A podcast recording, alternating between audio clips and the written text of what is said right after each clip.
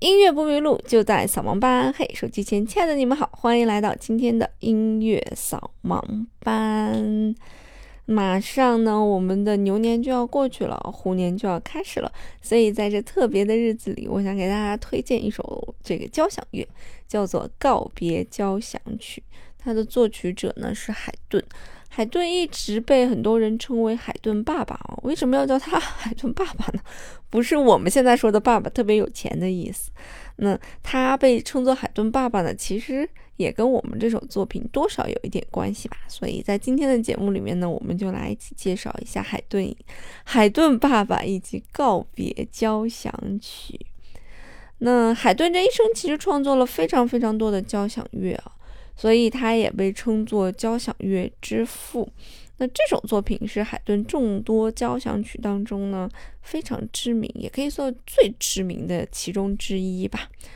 啊，他创作的这个背景也非常非常的有趣啊。我们就要说一说这个三十四岁的海顿了。在海顿三十四岁那一年呢，就是大概在一七六六年吧。那这一年，他所任职的这个乐团啊，呃，这个乐团是属于一个亲王的乐团。这个亲王名字非常非常的长，叫做艾森斯塔特尼古拉斯亲王。那他在这个亲王手下任职，这个亲王就是非常喜欢音乐的一个亲王，也非常非常有钱啊。那这个乐团的老团长去世了，所以海顿呢就从原先的一个助手的位置升到了这个宫廷乐队的啊团长。那也就是在这一年呢，这个尼古拉斯亲王建造了一个非常非常精美的宫殿，这个宫殿的名字就叫做艾森特哈萨宫，就是我们。前面提到它的名字啊，因为这个宫殿建造的非常的美，但也非常的偏僻，大概离匈牙利有这样一天左右的路程。所以呢，就又加上亲王非常非常喜欢听音乐嘛，所以他就带着他的众多的乐手啊，居住在这个宫殿当中，并且专门为音乐家们建造了一座居所，然后也就是海顿和这些音乐工作者们生活工作的地方。而就是在这个宫殿当中呢，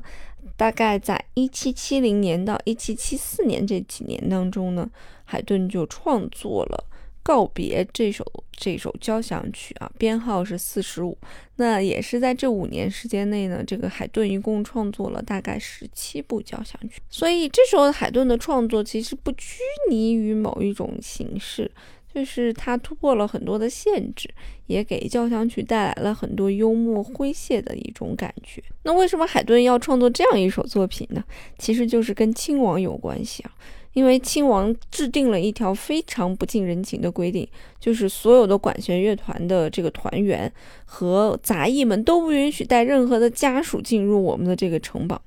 那一七七二年的夏天呢，那亲王就带着他的儿女。然后带着他的乐团来到我们刚才说的这个宫殿避暑度假。当然了，因为那条条律在，所以所有的呃乐团们的乐手都没有办法带自己的家人，也没有办法跟家人见面。但是亲王呢，待在这个宫殿非常的舒爽啊，儿女都在，环境又这么好，然后又有自己喜欢的音乐，又有乐手，还有人帮他作曲，所以他就一点都没有想回家的意思。而乐手们又非常思念自己的家人，敢怒而不敢威，也不敢说话，所以呢，乐手们就去求助他们的海顿爸爸。海顿也很为难，我怎么才能跟自己的这个老板去说这件事儿呢？因为毕竟亲王是有尊严和威严的嘛，他也不敢说是啊，我就跟亲王讲说，我们乐团的这些乐手这么久都没回家了，是不是我们可以打道回府了？他也不敢讲这个话。另外一方面，他又确实能感受到，哎呀，这么久没回家了，而且也不知道归期是何时。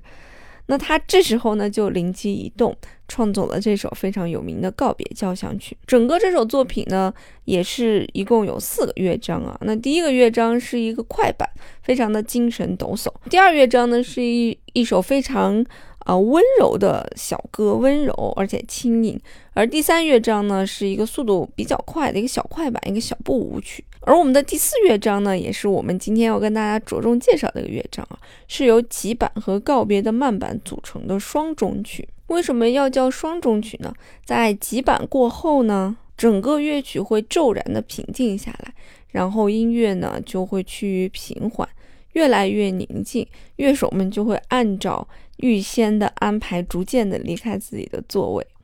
让亲王和在座的观众朋友们看的时候，就当时觉得非常的莫名其妙啊！因为首先呢，在乐团的第一双簧管和第二的这个法国号，呃，会把谱架上的蜡烛吹灭，然后拿着自己的乐器离开。不一会儿呢，这个低音管的团员也会离开，然后接着是第二双簧管离开，第一法国号和低音提琴也会离开，然后舞台上呢就会越来越冷清，然后大提琴呢走了。啊，小提琴也跟着走，中提琴也跟着走，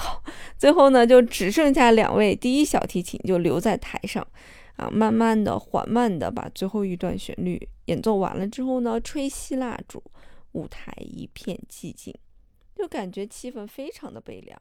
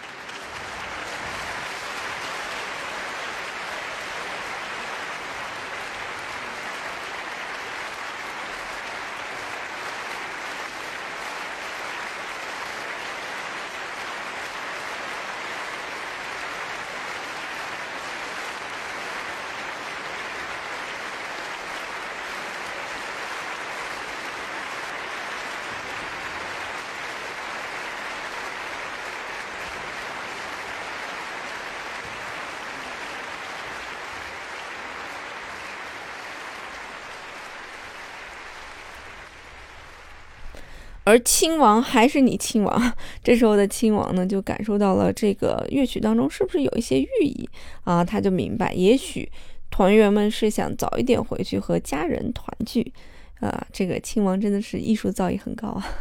所以他马上就到团员的休息区，告诉大家说明天我们就放假回城。所以这也是为什么大家要称海顿为海顿爸爸的一个重要的原因吧。我们今天选择的这个版本也非常有趣，大家可以听到就是一直都有笑声啊。这个我们今天选择的版本是零九年维也纳新年音乐会，由巴伦博伊姆指挥的维也纳爱乐乐团为纪念海顿逝世二百周年所演奏的这个嗯告别交响曲。所以如果大家去看那个视频的话，就是乐手们就拉完了以后默默的就离场，一个一个一个就离场了。最后巴伦博伊姆就非常吃惊嘛，然后他就坐到了一个这个提琴手的旁边。啊，就抚摸他的头，意思就是啊，你真乖，就你没有离开啊。然后又回到舞台上指挥的时候，一睁眼发现，哎，台下这个台上空无一人，只剩下他自己了，就非常非常的搞笑，所以引得台下观众也发出了阵阵笑声。一般的古典音乐，大家可能是根本听不到和看不到这样的场面啊，就是大家都正襟危坐，一曲完了。你还不能马上鼓掌，必须要等个三到五秒，好像还沉浸在音乐当中，回过神来才能鼓掌，嗯，就是这种感觉。但是这首作品在演出的时候，看着这个乐手们一个一个离场，呃，指挥可以表现出来非常不解、愤怒、恐惧、呃惊愕的表情，随便他表现出来什么，就像演一个小品一样。非常的有趣，那这也是海顿为争取权益的一种非常有效的手法吧。所以你不妨参考一下海顿哦。就是如果你今年觉得你的年薪发少了，或者奖金没有发够，或者年终奖没有发够，你也可以用相同的手法来告诉你的老板，老板看看啊，你这钱没发够，你注意一点啊，你这给我的假期太少了，你要注意一点。也给大家提供了一个非常好的思路。好吧，那在节目的结尾会把整个第四十五交响曲告别交响曲的啊第四乐章的全部呢放送给大家，也希望大家可以告别之前的牛年，迎来我们即将到来的虎年。音乐不迷路，就在扫盲班。我们下期节目再见啦！